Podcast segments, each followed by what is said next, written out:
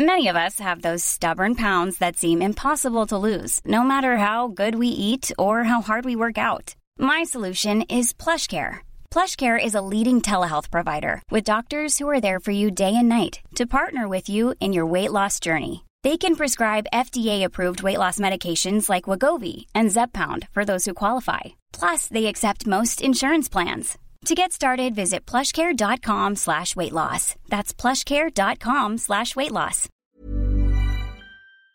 The TalkSport Daily podcast is proud to be in partnership with Enterprise Rent a Car. Whether your business needs cars, vans, or larger commercial vehicles, you can rent from the best lineup in the UK with Enterprise. And with flexible long term rental, you can get vehicles for as long as you need them, from minutes to months.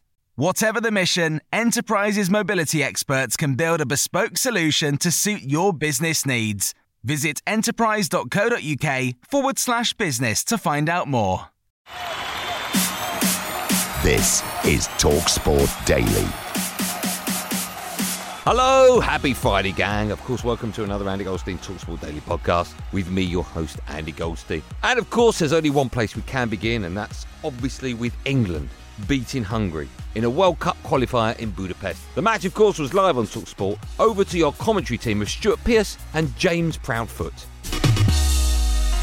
And when it does come in from the edge of the area, again it's right through the goalkeeper and in from Declan Rice for four. There's a real affection from the English public towards our national football team, and it's great to see. And Gareth, he's the one that's been the catalyst of this, not just the last year, two years, three years, even going back to his time as under 21 manager. You've only got to spend time with him to know exactly what he stands for and his values as a person. We played very well. You know, the players have really applied themselves well. They're pressing when we lost the ball was excellent right through the team. They were on the front foot when any any balls were played up to the opposition forwards, so we made it difficult for them to get out and to breathe in the game. And then in the main we used the ball very well. A couple of times little bits of sloppy play which it looked like the only way they were going to score was perhaps a counter attack or a, a foul conceded from a counter attack. But really pleased with the level and the, the players deserve huge credit for that. Grealish rolling it in left hand side of the penalty area. Sterling 1 0 to England and finally they have the breakthrough. The one thing he's got, he's got the trust of the manager. He really has got the trust of the manager. And there was a clamour, by the way, to get him out of the uh, the team to start the Euros. And I thought he arguably was our best player at the Euros. England's players were subjected to racist chants and had cups thrown at them during their 4 0 victory over Hungary. There is a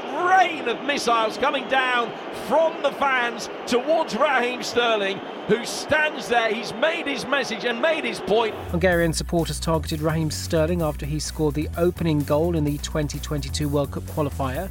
While Jude Bellingham was also abused. I don't think our players can do anything more than they have done over the last two or three years in trying to get the right messages out, take the right stands, and it's for other people to protect them. It's for me to protect them in the main, but for the authorities to protect them as well. You know, they shouldn't have to be subjected to any form of racism. I have to say there's there's a balance in the crowd, you know, as we know at home, not everybody at home causes problems. And tonight our national anthem was really respected remarkably well. And so it's not fair to criticise all the Hungarian fans. You know, a lot of the Hungarian fans were very generous and behaved themselves extremely well. So that's a very similar situation to the one we find at home, I think. The individuals that are responsible, they need to be dealt with. At times, those England players were laughing in the face of the abuse from some of those Hungary fans. Declan Rice uh, and maybe some other players pretending to drink from the cups thrown at Sterling. Declan Rice was also pictured with his arms outstretched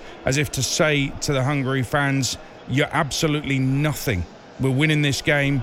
You mean nothing to any of us. On to the Premier League, and Donny van der Beek's agent expects the Manchester United midfielder to stay patient and earn his chance in the coming months. Guido Albers, of course, famously from Star Wars, told Jim White that Van der Beek is ready to wait for his opportunity despite a painful start to life in England. Last season was, of course, was really painful because yeah, he didn't play often and he was ready for this. But at the end, it's it's about choices, it's about timing that you have to accept. He signed a six-year contract, but the fact was that at the end, yeah, he wants to play. And in the last uh, weeks, he showed again that he's ready for the new season. So in the next three, four months, it will be clear if they will use him or not, and hopefully uh, they will use him. And if not, we have to find other solutions. But I don't think we it's necessary to do it. In the next months, it will be more clear that Donny can be a really, really good Man United player, and hopefully with the fans who are supporting him all the time until now, yeah, he will succeed. Now, the West Ham coach, Stuart Pearce, has told Talksport he's very happy with the deals done during the transfer window despite their struggles. However, the Hammers legend Sir Geoff Hurst admitted his concern at the lack of strength within the squad and gave his reasons why the Europa League shouldn't be a priority this season. I think it's going to be quite difficult, to be honest with you, playing in the Premier League and not playing these difficult uh, Europa League yeah. games on a Thursday night. I'm not sure whether we have a strong enough squad. So that that's a worry. And the, the biggest concern, of course, is we still maintain our importance in the Premier League. And we don't want, obviously, going abroad and playing these games and having to come back to play some very tough Premier League teams at the weekend could have an impact on the, on the overall result. So I would prefer personally to have a, a, very good cup run than playing in the Europa League. That's my personal opinion. Uh, and that's an FA Cup run, of course, and then playing the final at Wembley. I think would be for me as a fan. I would prefer that, but that's just me talking personally. It's not been an easy transfer window. Dave's worked really, really hard at, at trying to get the right players in. I think a little bit of it, we're sort of victims for our own success semi-success, if you like, by the standard of players. Got to be good enough that we think to get in our first team, if you like, and we don't want to sign squad players. So it took a while to get a few over the line. We're pleased with the players we brought in, all of the right age as well that have got improvement in front of us. We just hope that they're going to give the squad a lift. Now, staying with West Ham, well, sort of. Moni Moni, Simons Jordan claim Aston Villa are a bigger club than West Ham with better owners. This should be a good listen. I think Villa are arguably a bigger club than West Ham. I think on paper, achievements, if you look back over the history of those clubs, I think you'd have to make a strong case of Villa. I think on the support base, and I think now with the owners, no veiled attack against Gold and Sullivan, they're a different sort of owners. They've got a different sort of dynamic. The flip side of that is every football club that Sullivan and Gold go into tends to be better, whether they do what they say they're going to do or put the money in and say they have. Birmingham was better as a result of Gold and Sullivan being in there and has not been anywhere near what it was when they were there. And now West Ham are, are doing well. I think Villa, with the owners they've got, who've got a sporting background and money to burn, and yeah. seemingly a propensity to do it, I think that they are better, better heeled to launch than perhaps West Ham. Now, after Cristiano Ronaldo broke the international goal scoring record, Darren Bent said that Ronaldo was the best ever number nine, but not Cristiano. Oh, no, no, no, no. The legendary Brazilian World Cup winner, R9. Not CR9, he's CR7. This is R9.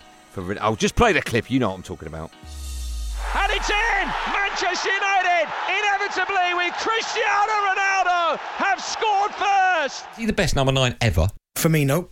Firmino's better. what are you talking about? Where's that? Clip it, send it out. Yeah, Social media will love that. For me, all right, he's not. Yeah. I mean, listen, he's one of the greatest players ever, but number nine's no, in my opinion. Why? Why? Wait, so he's just broken the record, yeah. and he's going to keep breaking records. But you got to think a lot of them goals he scored were coming from wide left because that's where that's. Doesn't that make it even more? If you talk about one of the one of the best attacking forwards, mm-hmm. then yeah, of course he's in. He's got to be in the discussion. But if you talk about actual number nines, yeah. I think for me personally, the greatest number nine ever, and obviously I can only speak about my era because people are going to talk about Pele.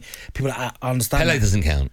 But for me, is Brazilian Ronaldo. He had two big injuries, didn't he? Like cruciates, which was bad. He was yes, out for a long time. Yes, yes, yes. But him at his absolute maximum, I've never seen. Well, okay, that's so why it's what, called El Phenomena because okay. no, you ain't seen anything like what it. What did he have that Cristiano doesn't have? Then I understand why you would put Ronaldo. What was he called? R9. R9. I understand why you would put that in the conversation. I get it, and I, understand why he would be top. But I can't work out what what makes him better than Cristiano. I, I don't, don't, know if it was the, the, the, pace, the power, the. But Ronaldo's got pace. Yeah, listen, he's got he's got that in a button. the other one, CR7. Yeah, he wasn't. I don't think he was as quick as R9 in his pomp though. Oh no, let me write this down. So, so one's R9 and one's CR7. Yeah. Okay. I just think, and it's a good question that in terms of what does he have because I don't think it's a case of what he didn't have, but when you think about R9 and his absolute heyday. Like even go back to 2002 World Cup where Brazil won it, and he was absolutely sensational. Rivaldo leaves it for Ronaldo. Well, that could be it. Now, a farcical end to the transfer window meant that Newcastle were the only Premier League club not to improve their squad this summer. Simon Jordan thinks it's high time Stevie Bruce got out of St James's Park for his own sake.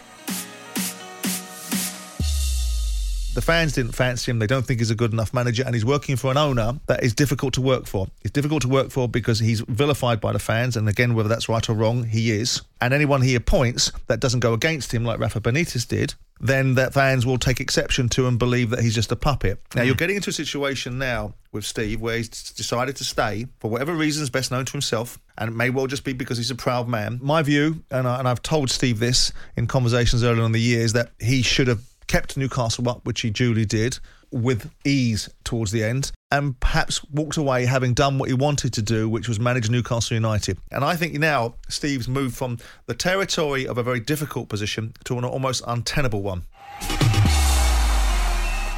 On to boxing. This is promoter Eddie Hearn talking to Talksport's James Savundra about Conor Benn and why he wants to see him fight Amir Khan, as well as the future of heavyweight Dillian Whyte. Not Dylan White, Dillian Whyte just with the travelling and with COVID, you know, he's over in Portugal at the moment.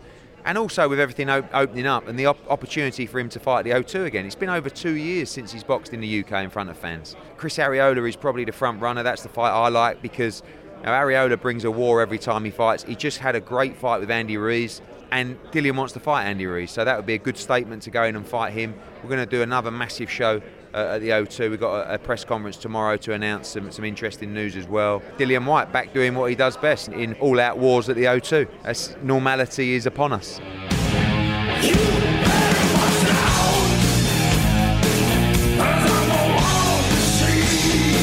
Connor, the Destroyer Benn! For me, I love Adrian Broninics, but I particularly love Amir Khan. I mean, not being funny, I know Brook is still like, you know, but it's a, it is what it is. Let's do Conor Benn against Amir Khan. That's a proper fight. But let's take care of business on Saturday night. I, I expect a really tough night for him. I do, but these are the kind of learning fights that you really need. Now, Man City midfielder Caroline Weir has been speaking to Talksport's Florence Lloyd Hughes ahead of their opening game of the season against Everton in the WSL live on Talksport this Saturday afternoon. It's a 1.30 kickoff. Caroline started by saying that she loved the experience of playing at the Olympics for Team GB. We um, obviously had the summer, which was an amazing experience. And it was something that we were building towards for a long time. And obviously being away with Team GB for, I think I counted, it was like eight weeks in total with um, we had a Scotland camp just before I went to Team GB, so that was like the longest time I'd, I'd kind of been away. So yeah, it was um it was an interesting summer and a great experience. But it's it's nice to be back. I, I had a little bit of time off, and yeah, back in it city and, and ready to go again.